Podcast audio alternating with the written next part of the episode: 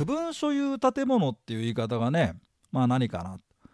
まあ、マンション分譲マンションのまあまあ部屋のことですよ。何丸何号室のことなんだけど区分所有建物っていうんだね。一棟の建物、まあ、まずドーンと全体建物あんじゃん。その中を区分してそこだけを所有するというこういう発想なのよ。で民法でいう共有ってちょっとまあ話があるんだよそれはマンション全体をえマンション全体を一つの建物と捉えて持ち分でって話なのね。で何パーセント持ってますと。でね民法だとその共有者は持ち分に応じて建物の全部を使えますって取り決めの仕方なのよ。だからまあその持ち分に応じてだから使うまあ時間とか時期とかまあそんなのをまあ共有者間で決めてくれって話なんだろうけどね。でそうなってくるとさ僕は503号室今日使おうとかねちょっと今日友達連れてきたんで804にしようかなとか全部使えちゃうわけですよ。そう民法だと。えなんで民法だと分譲マンションの権利関係が取り仕切れないんですよね。コントロールできなくなったんで昭和37年にまあ、だから34,5年かな一番最初に分譲マンション確か四谷コープラスってマンションが一番最初と言われてましてまあ、え、新宿区にあったんですがで私もねそれ取り壊しになるって聞いたんでね見に行かなきゃなと思ってたのよで見に行ったらもうすでにね平らになって 取り壊されちゃって 写真撮れなかった 四谷コープラスっていうのがね、えー、一番最初のマンションマンションその、うん、があったまあまあちょっと話を戻すとそれでですねあの区分所有建物っていうわけなのよ。で区分所有っていうのはその全マンション全体があってこそのまあ自分の所有物まあ7000万だか1億だかで買うわけよその空間をね。で蜂の巣でいうと巣穴みたいなもんだよって話をしました。で蜂の巣自体がなんか木からドボンって落っこっちゃいますともう蜂の巣も減ったくれもないとかね。うん、っていうのとちょっと同じで、えー、マンションがまあバーンってぶっ壊れちゃえばまあ7000万だなんだとか言ったところでね、うんえー、自分の住んでるのは単なる空間ですから、空間の空気が空に帰るということになっちゃうっていう。それがまあマンションなんですね。ですんで、えー、とそれさらにマンションというと共同生活っていう側面ですからちょっと取り決めがいろいろあるんですよ。人間関係が増えるのね。ですんで重説もちょっと追加でこんなになっちゃってるはい。まずねあのジョンジョンじゃねえや。これごめん。去年までジョン君って呼んでたんだけど平成平成じゃない？平成平成平成令和 全部間違って 令和4年から竹おじさん、えー、2022年から竹おじさんにしました。宅犬ですね、え区分所有建物マンションはその物理的側面として自分の所有スペース占有部分っていうんですね。と住民との共有スペース共用部分。エレベーターだのさ階段だの廊下とかは自分のものじゃなくてみんなのものなのよ。でどういうふうに持ってるかっていうと自分の部屋が何平何平方メートルですよ全体の何平方メートルですってパーセントが出ますでしょそのパーセントで持ってるという考え方なんですよね。で共用部分につきましてはだから自分で好きには使えないでしょだから勝手に物を置いちゃダメとかね。うんえー、共同生活のマンションライフの本質です。戸建て住宅と違って面倒くさい人間関係が増えますんであれあれしちゃいけないこれしちゃいけない増えるんですね。えですんで、えー、追加で説明しています。さあ丸1番から丸9番まであるから、まあ、ちょっとこのまず追加説明事項上からざくっと読んでいきます。ああの売買の時と貸借の時あの分譲マンションだけど貸しにでかあの賃貸に出すってケースあるじゃない。買ったんだけど住まないんで貸しますよと。その時は貸借の媒介ってことになります、まあ、まあ代理もあるけど、まあ、一応媒介って、まあ、賃貸仲介ですよね。でマンションの賃貸仲介の場合だと3番と9番だけ説明すりゃいいと。でさっきも言ったけどさ建物賃貸仲介の重説って割と少ないんですよ。だからそんな時間もかかんないしね。それ5000円でやってたんだっけかな。うん。売買だとねもうちょっとあれで。まあ重要事項説明書作れって言うともっとねあのもうすげえ大変だからああそれはもうもっとバンと請求しますけどね。まあ俺は俺はやんないよ。めんどくせえから。俺はあの働きたくないんですよ。あのいや労働したくないですよね。これ労働ですかっていうとこれはなんかねほとんど趣味でやってるんですよこの音声講義っていうのは。道楽ですね。ええ。ー、いや本当はだから DJ ねラジオパーソナリティとかやりたかったんだけどできないんでねこれをやってるわけですから。えー、まあそれはそうとして、えー、すみません。書き括弧3番。じゃあ1番から9番読んでくよ、えー、建物の敷地に関する権利の種類そのマンションなんですけどなん土地の上に建ってるわけでその土地所有権ですか借地権ですかなんですよ。で借りてるた借りてる土地に分譲マンションを建ててるってケースがあるそうそう借地権に基づいた建物ってことなんじゃないね。で土地を返す時に建物取り壊しとかってケースもある。これ定期借地権とかこれまた後でやりますけど。で定期借地権で建ってるマンションって3割ぐらい安いんだよね。ああ。そう。まあ後でやろう。えー、丸2番共用部分に関する規約の定め括弧案を含むがあるときはそのない共用部分に関する規約の定めっていうと本来だったらマンションの一部屋で、えー、分譲の対象かなと思われているところなんですが、えー、例えばその集会場になってるとかあとはこじゃれたマンションだとパーティールームなんていうふうに言ってですねここみんなで使うスペースです。マンションの部屋なんだけどもみんなで使うんだよっていうふうな取り決めがあったりするんですね、えー、その話。えー、丸3番占有部分の用途利用制限に関する規約のあ規約っていうのはこれ何かっていうとその分譲マンションで、えー、分譲区分所有者マンションの住民が生活していく上で守んなきゃいけない法律っていうかその約束事ですよね。で規約でねあの占有部分の用途利用の制限っていうのがあると、えつまりまあここは住居専用のマンションですのでネイルサロンとか、えそういうのやっちゃダメですと、ね、事務所として使っちゃダメですっていうんだったらそれよ。これ賃貸でも説明してください。あと、ペット飼っていいとかダメとかね。ペット飼っていいんだけど、なんだっけ、猫だったら2匹まで、犬だったら1匹まで。で、えー、メダカとかはまあ飼っていいですとか、いろいろ取り決めがありますんで、えー、そこの話、これは賃貸でもと。えー、それから丸4番、建物または敷地の一部を特定のものにのみ使用を許す旨の規約。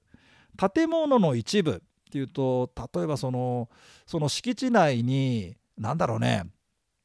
なんか郵便受けとかさなんかそういうのがあったとしたらその建物ってのは本当はみんなで使うわけ自分の部屋以外は共用部分ですから全員で使うわけですよ。廊下とか階段とかと同じ類なんだけどただここの建物のこの部分は何丸何号室の人の郵便受けになってますとかさそん,、まあ、まあそんなんとか、まあ、郵便受けはちょっとあれだな、うん、そんなんとかあとは何だろうねトランクルームなんかもあんのかな？うん。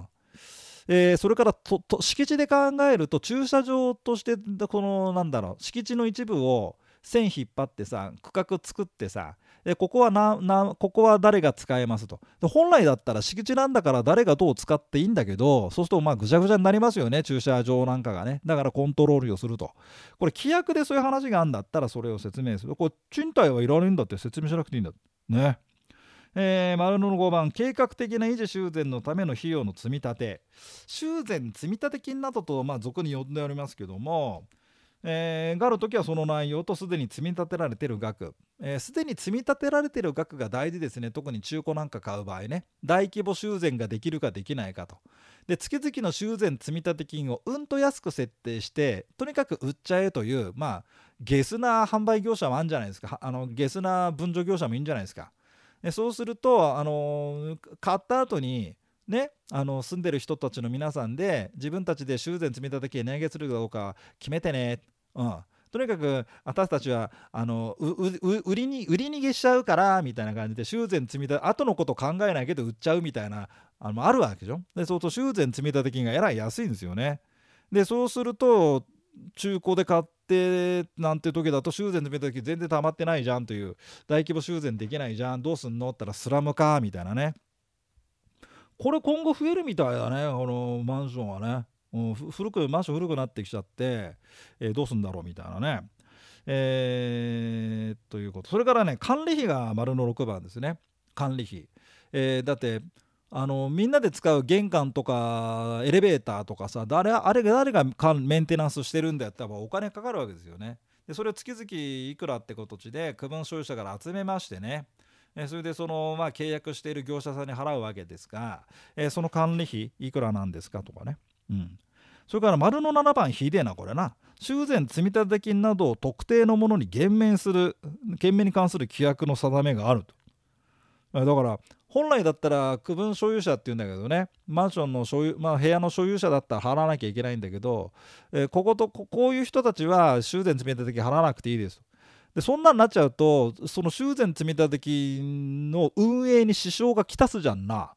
ひでえ規約なんだけどこういうのあるんですよ。さらっと曲げだからあのねあの分譲業者でしょ？マンションをマンションの分譲業者がいて売れ残っちゃうとそいつその分譲会社が所有することになるじゃん形的に。でそうすると分譲会社ってのは本来売りさばこうと思った部屋でしょ？でそんなもん所有しちゃってめんどくせえってなって修繕積立金なんか払いたくねえよ、うん、利益なくなっちゃうじゃんみたいなね、うん、でんな感じ。だとそういう規約があんだよ。やばいこれ。やばいからチェックしてくださいね。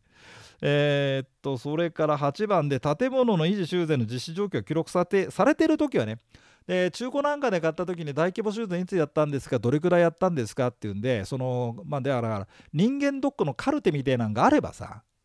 でこれがずさんなところだとないんだよね。で修繕積立金の総額はねえわこの丸の8番はねえわ。だったらちょっとこれうんやめといた方がいいんじゃないのかなと思うよね。中古だったら中古マンションね買うなんて時よ。で丸の9番がこれがあの分譲マンションの管理会社だからえー、なんだらなんだら不動産で関連会社でなんだらコミュニティってあるんじゃない。でそのなんだらコミュニティっていうのが分譲マンションの管理をしてますよと。でそのだから、うん、管理会社だよね。でその所有者の窓口で管理人っていいんじゃない？あれあれあれはだからそのなんだらコミュニティが管理人を雇ってるみたいなことで、うん、そういうことだ。だから、そのなんだらコミュニティは、なんで、だから、あんじゃその上にほら、ね、会社名があって、なんだらコミュニティとか、あと、まあ、それいっぱいあるから、皆さんネットで調べてください。で、管理会社さんも、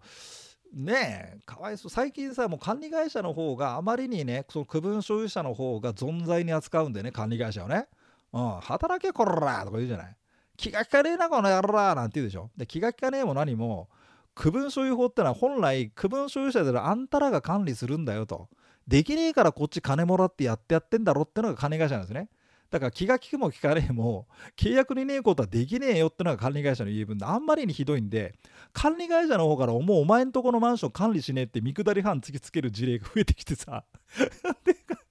群衆者たちが「えー!」とかってなんか慌てててさうんそりゃそうだよ。うんまあそれは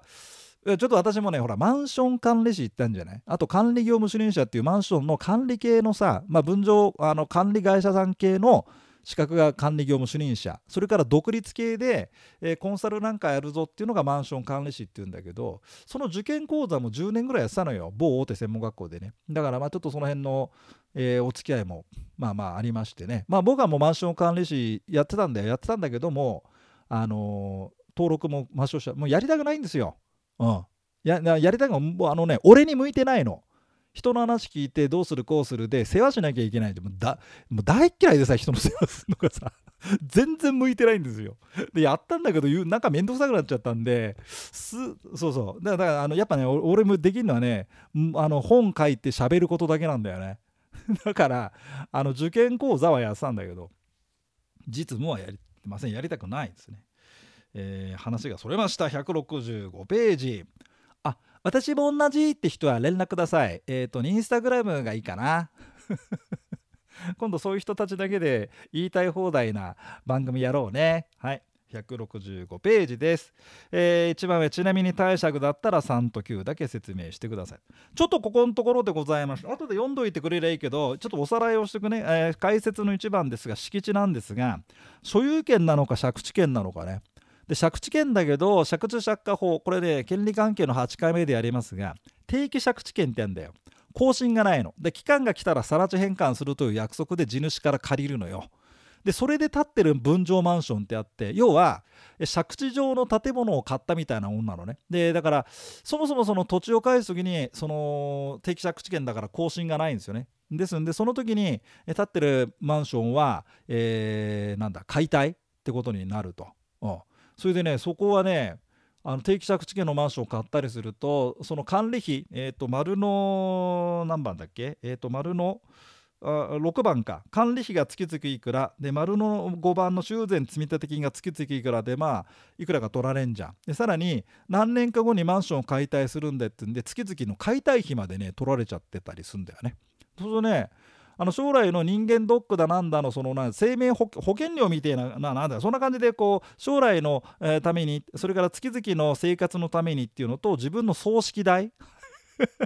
そこまでも月々積み立てるという結構えぐいのがですね、えー、定期借地権で建てたマンションで安いけどね3割ぐらい安く買ったりできますけどっていうんで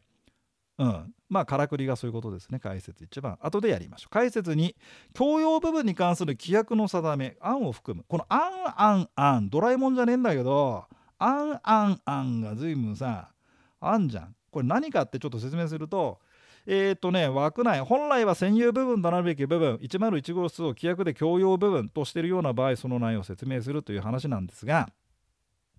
案を含む。まだ規約として成立していなくてもマンション分譲の際に業者が用意した規約案があってこれがですね結局全員の OK をもらっちゃって本規約になるのね。